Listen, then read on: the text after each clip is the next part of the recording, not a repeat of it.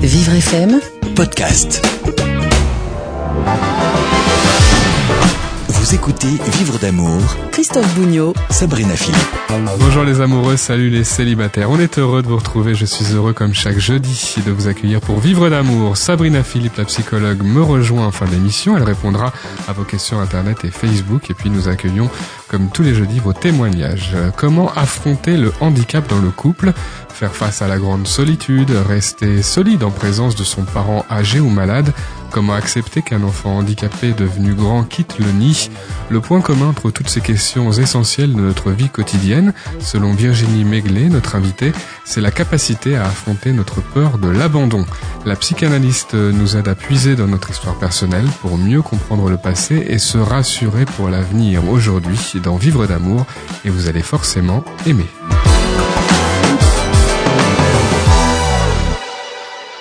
C'est Vivre d'amour, soyez les bienvenus, on est heureux de vous retrouver comme chaque jeudi. Cette émission est consacrée aux questions amoureuses, aux questions de relations, à votre sexualité. C'est une émission dans laquelle vous pouvez témoigner. Surtout n'hésitez pas, cette émission est ouverte à vos témoignages. 01 56 88 40 20, c'est le numéro de téléphone du standard de Vivre FM. Vous préférez simplement poser une question, c'est possible bien sûr sur vivrefm.com et aussi sur la page Facebook. Nous retrouverons comme chaque jeudi en fin d'émission Sabrina Philippe. Sabrina répondra à toutes vos questions Internet et Facebook.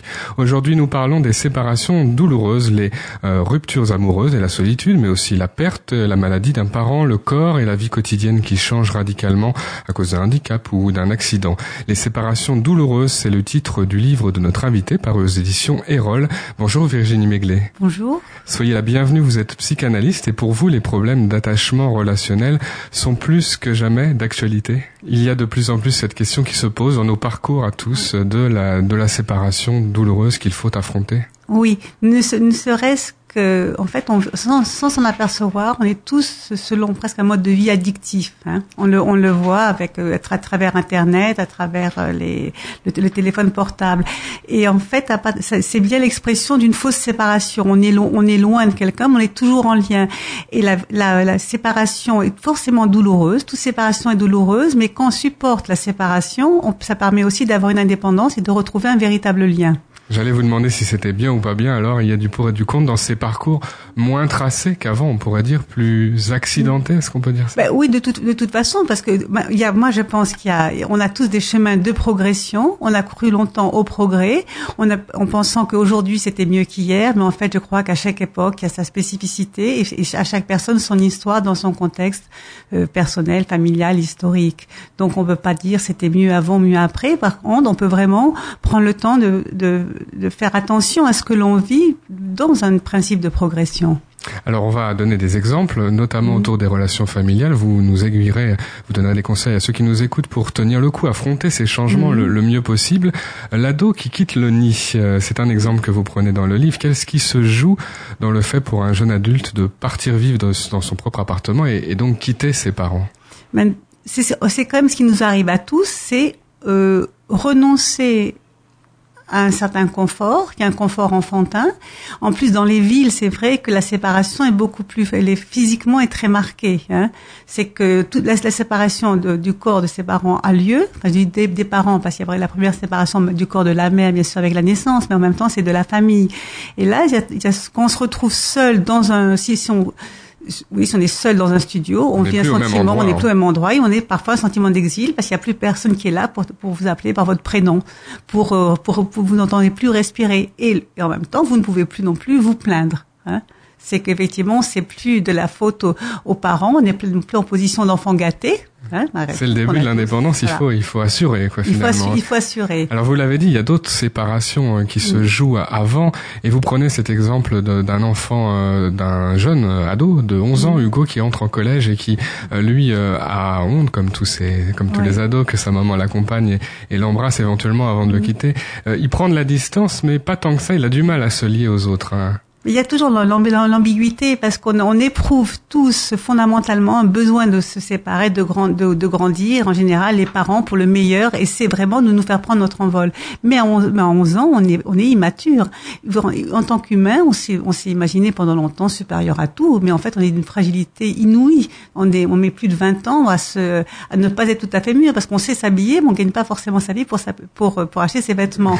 Donc, on veut jouer au grand selon l'idée qu'on a des grands, mais quelque part, le, on se sent aussi très fragile pour affronter le monde à 11 ans. Hein. Donc, on a on a l'impression qu'on est le seul à vivre cette difficulté alors que finalement tous les enfants le vivent. Mais donc pour faire comme tout le monde, on dit non, je suis trop grand pour que maman m'accompagne. Donc on va rejeter sa maman, mais en fait on ne pense qu'à elle. Et les parents euh, et la maman et le papa ont, ont, du mal à se situer par rapport à ça. C'est également le cas lorsque un, jeune homme, une jeune fille a un handicap. C'est parfois un prétexte aux yeux des parents pour surprotéger leur enfant. On a déjà eu des témoignages sur cette antenne, l'empêcher de sortir euh, entre copains parce qu'il euh, serait en danger, parce qu'il est aveugle ou en fauteuil roulant, voire même ne pas imaginer du tout qu'il va quitter la maison de ses parents toute sa vie parce qu'il a une déficience intellectuelle. Comment les parents qui ont un enfant qu'on pourrait supposés plus fragiles encore que, mhm. doivent se positionner par rapport à, Mais à ça en fait, un, enfant, alors c'est très différent si c'est un enfant qui a un handicap à 14 ans ou à 15 ans. Hein. Mais déjà, c'est un enfant, c'est un handicap de naissance. Pour lui, c'est d'une certaine façon, c'est sa normalité. Donc, il, est, il va développer ses défenses en fonction de ce qu'il est. Ce qui peut être difficile pour lui, c'est le regard que porteront les autres parce que oh, la, différence fait peur ou parce que elle, elle inquiète. Mais donc, du côté des parents, c'est effectivement ne pas imaginer que leur enfant est diminué par rapport aux autres en contrepartie, eux-mêmes se sentent peut-être un peu diminués, mais c'est tout à fait, c'est tout à fait subjectif. Et en général, on arrive en accompagnant ces personnes-là à se rendre compte, ben oui, leur enfant, c'est finalement un enfant comme les autres, et que chaque enfant a sa difficulté. Et la difficulté de l'un peut permettre de mettre en lumière les difficultés des autres, mais elle n'est pas forcément plus douloureuse. Alors qu'en contrepartie, pour l'enfant, ça peut être plus douloureux qu'on veuille le, le surprotéger, parce qu'à ce moment-là, on accentue, on accentue son sentiment d'infériorité alors que ce sentiment d'infériorité, nous le partageons tous. Mmh, on le résume en quelque sorte à son handicap. Euh, euh, les parents euh, souvent évoquent la, sécurité. Voilà, il est en danger. Je suis la personne la mieux placée pour m'occuper de lui. Le monde extérieur va être hostile en raison de son handicap. Comment ils peuvent, comment mmh. vous peut-être mmh. les aider parfois dans le cadre de votre pratique quotidienne à les faire changer de, point de vue? Ben Oui, le monde est hostile. Le monde est hostile. Il est, le monde est dangereux. Le monde, le, monde est vivre, c'est un métier dangereux, je dirais presque. Hein. il est hostile quand même pour tout le monde. Alors c'est vrai que le monde est peu adapté au handicap, bien entendu, hein. mais l'important c'est que l'enfant justement puisse se construire ses défenses pour pouvoir pour pouvoir se promener seul dans le dans ce monde hostile et ne plus le ressentir d'une façon hostile. Tandis que s'il se sent incapable de se promener seul parce qu'il est surprotégé, il sera vraiment plus malheureux. Donc c'est aux parents de comprendre que bien sûr pour eux c'est douloureux, c'est peut-être parfois plus douloureux encore que pour l'enfant. Hein et que comment eux-mêmes, alors c'est pour ça souvent on accompagnera les parents peut-être plus que les enfants, c'est qu'on rassure les, parents sont en insécurité, ils transmettent l'insécurité, tandis que si on accompagne les parents, ils sont rassurés puis ils laissent partir leur enfant, ils disent ah ben oui, il se débrouille bien parce que cet enfant-là va trouver sa façon de, il a autant d'imagination que notre enfant. Mhm.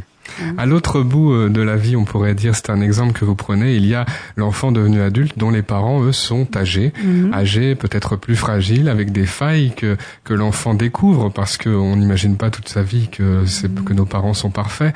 Euh, et c'est leurs parents qui peuvent aussi avoir une santé fragile, devenir mhm. dépendants. Tout ça inverse un peu les rôles. C'est, un, c'est intéressant euh, ce que l'idée que vous développez autour de ça. cette inversion des rôles, elle n'est elle est angoissante aussi. C'est une forme de séparation finalement. Ah oui, des fois c'est une séparation aussi avec un mode de vie. C'est constamment c'est la, séparation la plus forte, c'est la sortie de l'enfance. Et même nous adultes, hein, même moi, ça m'arrive d'être encore dans l'enfance. C'est une forme de, réconfort ou une façon même d'aller me ressourcer dans mes. Enfin, je parle de moi non pas pour parler de moi, mais pour dire que c'est quelque chose qui nous rassemble tous. Mais donc euh, là, quand les parents euh, quand les parents se fragilisent, là vraiment, ça inverse les rôles, donc c'est forcément déstabilisant et ça met aussi, euh, fin, d'une certaine façon, ce qu'on a, ce qui nous porte tous, c'est comme un sentiment d'éternité. On a beau parler de la mort, on a beau savoir que la mort existe, ça n'empêche que ça y est. Les, les parents, à peu près tous les enfants, on les croit éternels. Et je dis on parce que tant qu'on est enfant, voilà. Et c'est comme c'est ce qui permet aussi aux enfants d'être parfois très durs avec leurs parents, parce qu'ils n'imaginent pas qu'ils peuvent leur faire du mal. Mmh. Hein? Vous dites voir ses parents pleurer plonge dans la détresse. Ah oui, et c'est des alors c'est des détresses qui de certaine façon euh, ce sera ce sera pas en interdisant aux parents de pleurer qu'on va euh, qu'on va résoudre la, qu'on va résoudre hein, le, le, le, problème mais c'est sûr que leur bon ça, surtout pour les déjà pour les plus jeunes mais même pour des des femmes ou des hommes de, euh, qui sont vraiment arrivés à maturité, qui sont parents eux-mêmes, soudain leur mère se fragilise. Et là, c'est et cette mère qui effectivement était imparfaite selon eux dans le sens ils pouvaient la, ils pouvaient le, la, la, critiquer, mais là soudain ils peuvent même presque plus la critiquer de peur qu'elle de peur qu'elle s'effondre mmh. encore plus. Il y a des choses qui se jouent dans la répartition des rôles. On pourrait dire que c'est le fil rouge tout au long du, de, de, votre livre, c'est l'histoire familiale, mm. euh, les, les, rôles, tout ce qui s'est passé avant, bien sûr. Mm. Et donc là, quand il y a, on a pris quelques exemples hein, depuis le début de cette émission, mm. ça redistribue les cartes en quelque sorte, ou alors au contraire, c'est l'histoire familiale qui se réimpose et qui empêche de, d'en sortir, de, de, réagir autrement. Hein. Mais disons que c'est là, c'est là moi que j'interviens pour accompagner, pour justement peut-être apporter un un, soutien bien sûr discret mais encadrant qui permet justement de faire en sorte que quand il y a de la douleur, ce soit pas que la douleur qui se répète. Hein. Parce que c'est vrai qu'on a aussi ces tendances à, dissimuler la souffrance ou ne, pas oser regarder la vraie souffrance. Et donc c'est là où ben, on, on, fait comme si on parlait mais on parle pas. On enferme la souffrance dans le silence et donc l'histoire se répète. Et c'est alors pour le coup, elle se répète j'espère ne pas faire peur en disant ça, parce que c'est pas le but, mais de, disons, de, comme on a le principe de progression, ce sera de pire en pire. Hein, bon, voilà. malheureusement, hein, mais au contraire, si on prend le temps de, de, considérer ce qui fait douleur dans la séparation, à ce moment-là, on a une possibilité d'écrire, de, de prolonger l'histoire sous un autre angle accepter que les, les, drames qui surviennent sont extérieurs à soi, euh, qu'on n'est pas responsable, parce que c'est ça qu'il y a derrière la culpabilité. Alors ça peut paraître facile à dire et peut-être plus difficile à faire. Alors là, bon, je, je me permets de dire, j'ai écrit un, un, autre livre assez récemment, qui est justement sur la culpabilité et la responsabilité c'est qu'effectivement, on a un sentiment de culpabilité et c'est ce, c'est ce sentiment de culpabilité qu'on devrait presque pouvoir s'interdire. Hein, c'est pas de notre faute, mais justement le sentiment de faute nous renvoie à notre fragilité, notre faiblesse, et c'est très difficile de, de combattre la culpabilité. Hein, c'est là où c'est pour ça ces accompagnements, même si d'ordre psychanalytique, c'est quand même pour permettre à la personne d'être assez forte pour ne plus se sentir coupable et se faire du mal, et faire du mal aussi à sa famille, à son entourage. En contrepartie, on peut se placer dans la responsabilité, c'est face dans le, au sens étymologique du terme. C'est quelle réponse je vais donner à cette question qui me concerne? Voyez la différence Et à ce moment-là, ça, ça, il y a un côté aussi dynamique, parce qu'au lieu de, se, de s'effondrer par la culpabilité, on se, on, on dit, bah, tiens, je vais pouvoir intervenir de façon forcément plus créative. On devient actif dans, dans son parcours. On va parler euh, d'amour et de couple autour des séparations douloureuses dans quelques instants avec notre invitée Virginie Méglé. En fin d'émission, euh, je vous invite à rester avec nous. Sabrina Philippe euh, nous rejoindra et répondra à toutes vos questions Internet et Facebook. À tout de suite. Vivre d'amour. Christophe Bougnot. Sabrina Philippe. Vivre d'amour, vous allez forcément aimer votre rendez-vous du jeudi consacré à l'amour, aux rencontres, à la sexualité, une émission à laquelle vous pouvez participer, dans laquelle vous pouvez raconter votre parcours, vos difficultés, vos belles histoires aussi. 01 56 88 40 20, c'est le numéro du standard de Vivre FM pour accéder à l'antenne dans les prochaines semaines. 01 56 88 40 20. Dans un peu moins d'un quart d'heure, Sabrina Philippe nous rejoint pour répondre à vos questions Internet et Facebook. Notre invitée c'est Virginie Méglé, psychanalyste. Les séparations douloureuses votre livre aux éditions Erol. On va parler d'amour maintenant parce que c'est la première chose qui vient à l'esprit lorsque l'on parle de séparation douloureuse. Toutes les séparations le sont-elles d'ailleurs douloureuses? Oui, parce que l'amour, moi je pense que l'amour, c'est ce qui nous porte. Bon, il n'y a pas de naissance, il n'y a pas de venue au monde sans amour. Hein. Donc, euh, dès le moment où il y a séparation, c'est la, ça, ça dit la perte de cet amour possible. Hein. Donc, toute séparation douloureuse, c'est l'accepter, mais c'est en même temps, la, la, la, douleur est en elle-même comme inacceptable. Hein. Oui. Il faut essayer de se donner du temps. On peut, on ne peut pas accepter le lendemain de la rupture amoureuse que de rester bons amis et que tout va bien et que. Non, il faut, non, non, il faut, euh, non, parce que on, on, pourrait, on rêve de ça, mais comme un enfant, on voudrait que demain, voilà. C'est-à-dire qu'en fait, c'est, c'est faire une séparation sans séparation. Hein. Alors que la, la séparation, c'est pas forcément le mot rupture qui est juste, mais c'est qu'effectivement, c'est euh, devenir euh, moins, disons, moins dépendant de la relation à l'autre qu'on aimait. C'est aussi donc vivre la perte, la perte de l'amour. Et cette perte de l'amour renvoie en général à des douleurs enfantines, seulement la première séparation avec sa mère, avec avec euh, avec sa famille, avec son père. C'est pour ça que c'est aussi une c'est les séparations douloureuses dans le cadre amoureux sont aussi l'occasion de se réparer dans les mots dans les mots qu'on a pu euh, vivre lorsqu'on était enfant et quand on a assumé à partir de là sa, sa vraie douleur, on peut dans un second temps envisager une relation plus heureuse avec cette mmh. personne-là. Mais il faut pas. Ça demande un peu de maturité peut-être parce que la première rupture, le premier amour, euh, est forcément très fusionnel, le premier amour, et la rupture donc forcément très difficile. Oui, parce que dans le premier amour, même si c'est alors vraiment que ce soit un homme ou une femme, en général, on revit l'amour euh, maternel. Ça, c'est peut-être très étrange à vivre, mais c'est quelque chose comme ça. C'est tout le corps se remet en émoi, et en fin de compte, c'est aussi le corps d'enfant qui se qui, qui, qui, qui revit. Hein. C'est entier, c'est total. Voilà, c'est total. Et en fait, justement, l'amour, euh, l'amour, disons plus adulte, en principe, n'est pas un amour fusionnel. Bon, en dehors du moment de, de, de l'accouplement, ça c'est pas ça, de certains moments. Mais s'aimer, c'est vivre à deux, dans le, dans le meilleur des cas. On va essayer d'imaginer avec vous lorsque la, la, vie change, elle peut changer à cause d'un handicap, euh, d'un accident qui est survenu par exemple. Mm-hmm. Et euh, il y a, c'est ce qu'on entend de la part de beaucoup de personnes handicapées qui témoignent sur cette antenne, une vie d'avant et une vie d'après. Mm-hmm. Et donc un changement qui rend difficile le fait d'avoir, euh, de rencontrer des personnes, d'avoir une vie amoureuse.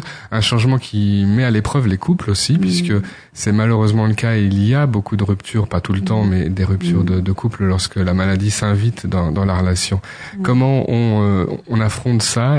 J'imagine que vous allez nous dire aussi qu'il faut encore du temps là cette fois. Voilà, vraiment. Mais déjà, il faut aussi euh, avoir se penser, même les yeux fermés à un moment donné, en, termes d'amour de soi, parce que de toute façon, quand un accident nous arrive, quand il, quand il est vraiment douloureux, là pour le coup, c'est pas, c'est c'est c'est euh, on a un sentiment d'injustice, hein, quelque chose de cet ordre-là. Pourquoi pourquoi moi? Et on risque de se bannir soi-même aussi, hein, de dire parce que j'ai mal fait, on doit trouver une culpabilité. Donc il faut déjà dire non, ça nous arrive, c'est dramatique bien sûr, mais essayer de supprimer tout sentiment de culpabilité. Hein, et alors, dans, quand, on est quand on est déjà en couple, le problème, c'est que ça met vraiment la relation à l'épreuve. Est-ce que l'autre va continuer à m'aimer? La difficulté là-dedans, c'est que que je sois aimé ou pas par l'autre, c'est d'apprendre à s'aimer comme on est. C'est qu'on est, quand on s'aime soi-même, c'est vraiment peut-être ce qui nous rend le plus aimable. Et pour l'autre, euh, s'il n'arrive pas, s'il y a rupture, ça veut dire qu'il est forcément euh, mauvais. Ça veut dire qu'il ne s'aimait pas avant ou mais qu'il n'a pas pu gérer. Ben non, alors là après, on est, moi, je, moi de mon côté, je peux pas, enfin, j'évite tout ce qui peut avoir valeur de, de jugement. Hein. C'est qu'il faut reconnaître son incapacité. Alors bien sûr que c'est douloureux parce que pour la personne qui a été euh, qui a été blessée, elle va imaginer que c'est à cause de ça, et elle, elle va se sentir d'autant plus diminuée. Alors que non, c'est que pour le coup, ça, ça dit aussi la faiblesse de l'autre. Hein. Donc, donc c'est une épreuve forcément, mais c'est essayer de s'aimer, d'arriver d'une part à renoncer à la vie, disons à la vie d'avant telle qu'elle était avant, mais déjà aussi comme un enfant a aussi à renoncer à sa, à sa vie d'avant pour devenir adulte.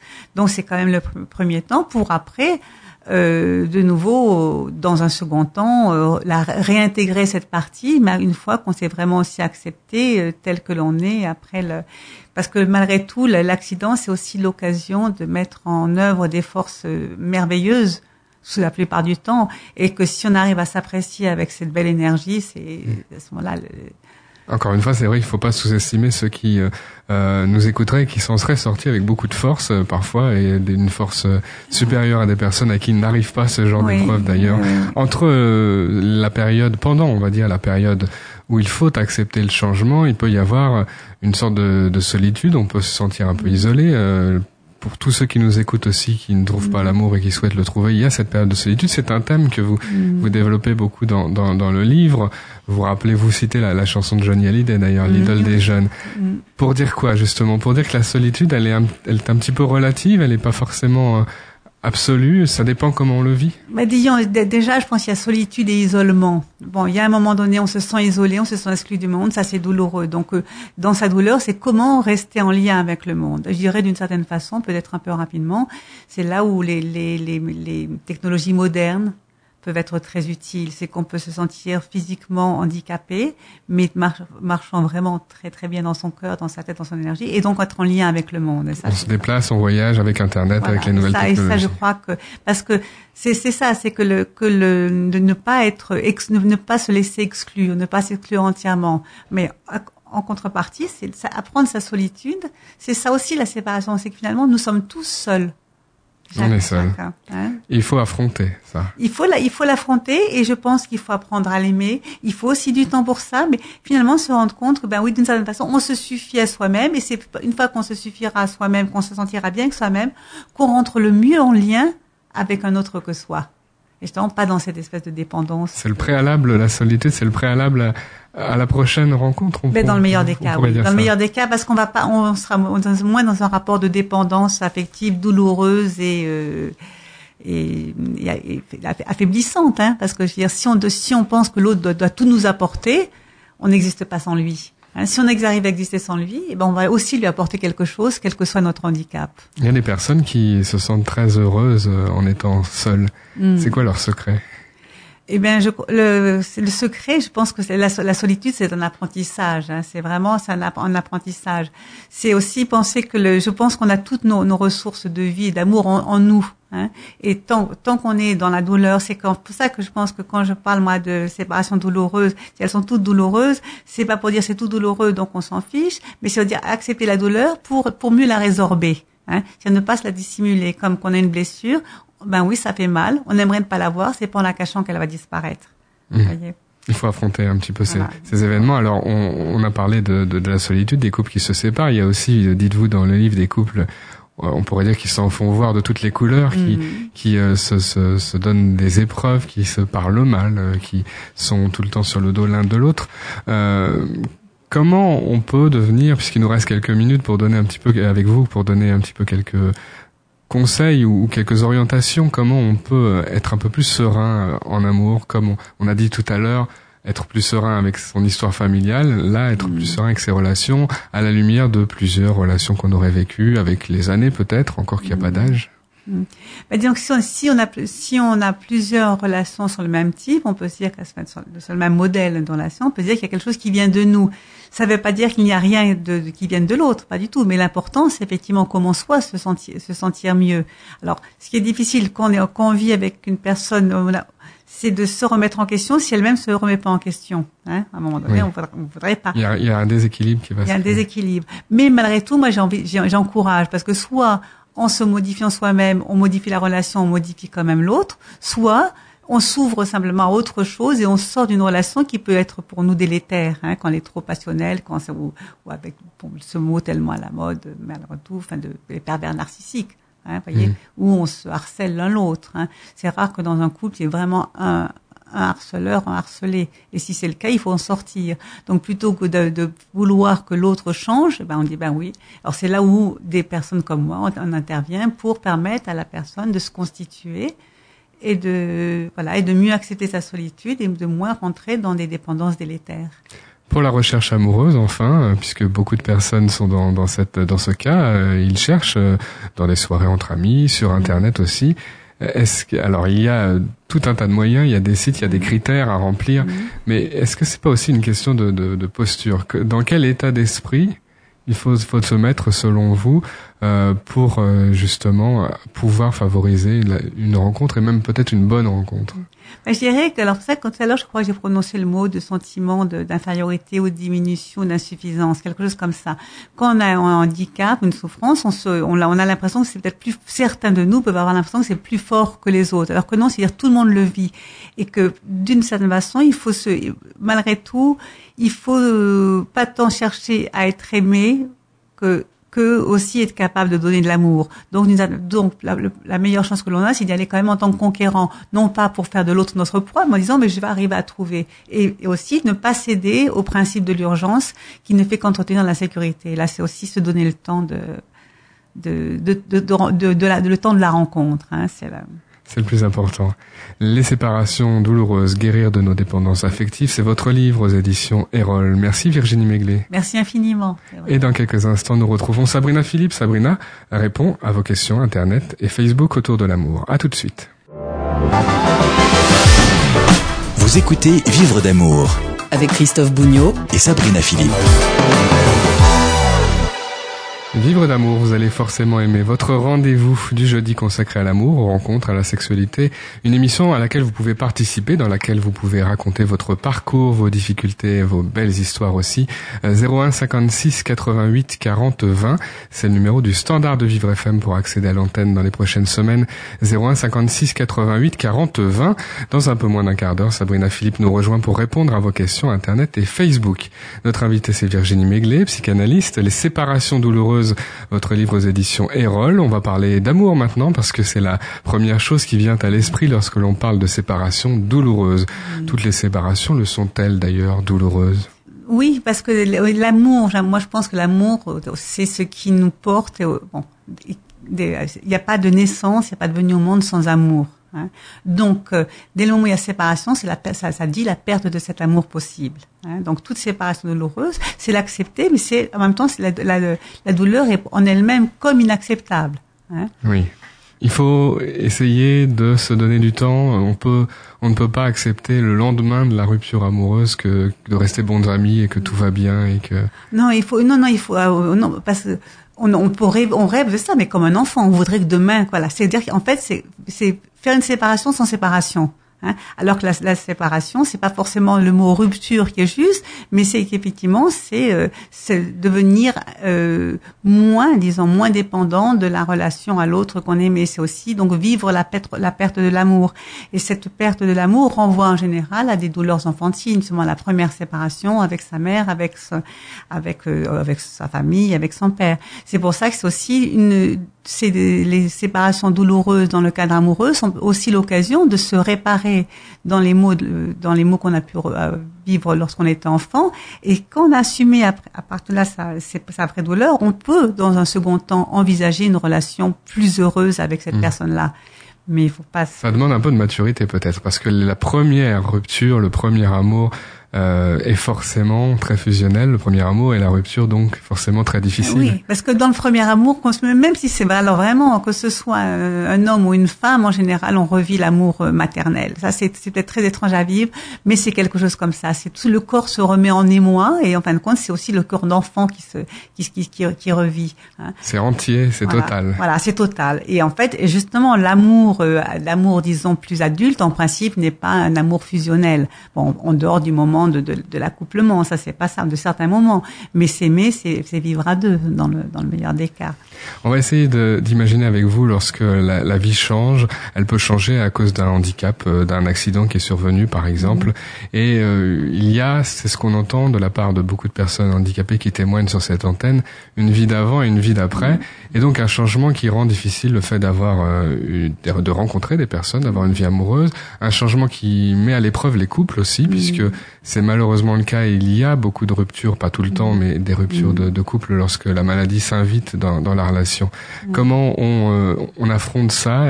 J'imagine que vous allez nous dire aussi qu'il faut encore du temps là cette fois. Voilà, vraiment. Mais déjà, il faut aussi euh, avoir se penser, même les yeux fermés à un moment donné, en, termes d'amour de soi, parce que de toute façon, quand un accident nous arrive, quand il, quand il est vraiment douloureux, là pour le coup, c'est pas, c'est c'est euh, on a un sentiment d'injustice, hein, quelque chose de cet ordre-là. Pourquoi pourquoi moi?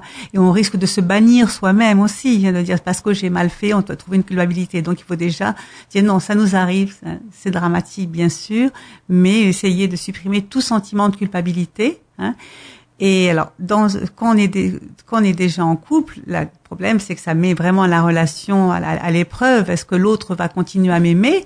La difficulté là-dedans, c'est que que je sois aimé ou pas par l'autre, c'est d'apprendre à s'aimer comme on est. C'est qu'on est, quand on s'aime soi-même, c'est vraiment peut-être ce qui nous rend le plus aimable.